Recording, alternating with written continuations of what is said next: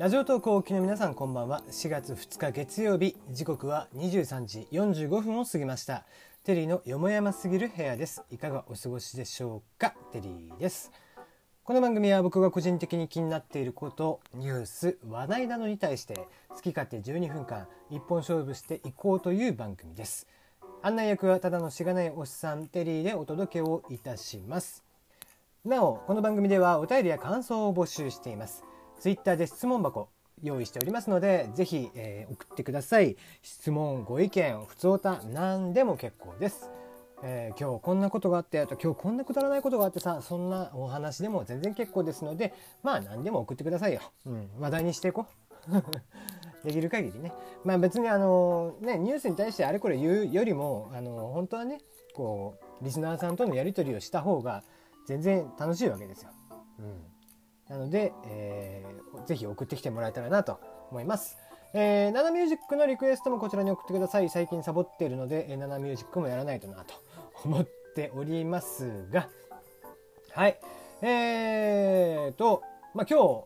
というかね、あのー、ドコモとかってですね、あのー、まあ、ああいう大手の企業っていうのは、出向っていうね、あののがあるんですよ。子会社出向。まあ、えっ、ー、と、そうですね、わかりやすく言えば、えー、ドラマ、半沢直樹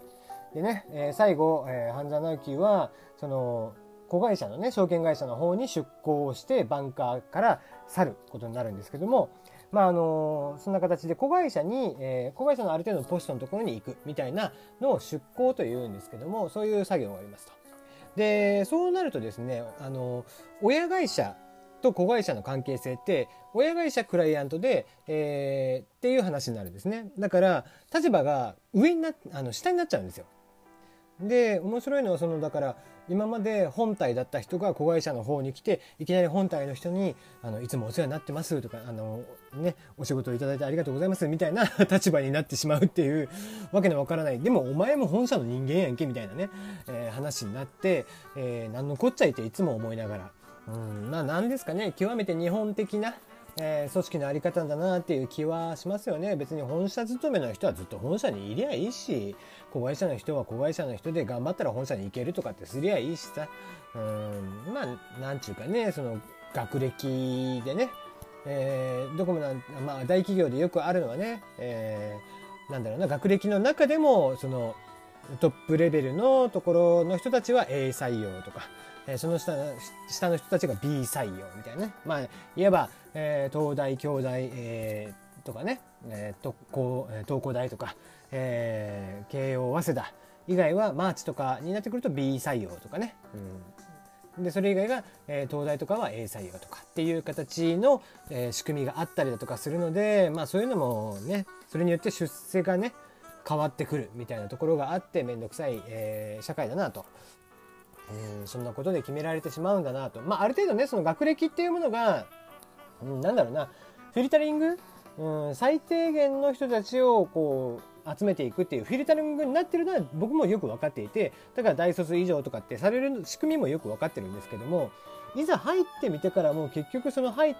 てきた大学のえー、よし、足によって最終的なポストが決まってくるっていうのも、なんか変な話だなといつも思いながら見ています。はい、えー、今日の質問箱。毎回楽しく聞かせていただいてます。ありがとう。思い切った歯切れの良いトークがとても好きです。そうですか、うん、歯切れ良いですかね、えー、結構カミカミですけどね。今回そんなテリーさんに質問があります。はい。えー、放送禁止用語についてです。うんうんうん。最近はあらゆる用語が禁止されていてテレビやラジオだとか楽しい気持ちで番組を見終わった後エンディングで先ほど不適切ななどの詫びの一文が入ってテンションが下がることがあります。でもこれって実際は放送局側が自主的に決めていることもあってそんな話のちょっとした流れの一言にそんな神経を尖らせる必要があるのかなって、うん、聞いている人で不快に思う人ってそんなにいるのでしょうかねと。えー、何もかも制限されそれにいちいち気を使っていたらその人の個性や面白さって伝わらないと思うんです。テリーさんだからこそ質問できるネタかなと思い投稿してみました。思うことをぜひ聞かせてください。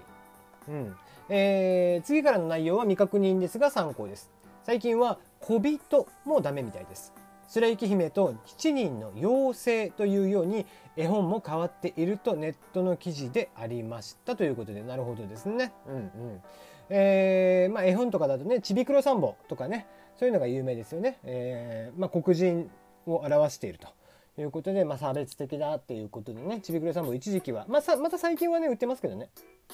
うんまあ、放送禁止用語はおっしゃる通り基本的には自主的に、えー、マスメディア側が決めているものになります。これ実は以前ね僕も触れようかなと思ってたんですけど、えー、どういったあものがあるか。えー、分かりやすいところで言えば、えー、そうですね目が見えない方の、えー、あまあそうですね、えー、部落とか、うん、そういうのも、えー、言ったらダメですね。うんまあ、これは人格人権を損なう、えー、とかですね。うんえーまあ、せ今だったら集落とかいう言い方になるのかな。うん、とか、えー、童話地区とかですね。うん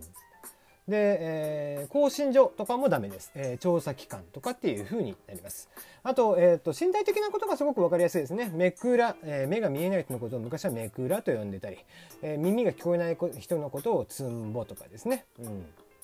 いうふうに言っていたりあと、えー、足の不自由な方こういうのをびっこって言ってたりとかしていました。まあ、こういうのももう完全にダメですね。うん、差しの方とか、えー、ガチャ目とかロンパリとかですね。うん、まあ完全に言えない。あと、気違いとかもそうですよね。うん。えー、あとはそうですね、人をバカにしているものだと、えー、バカチョンとかですね。うん。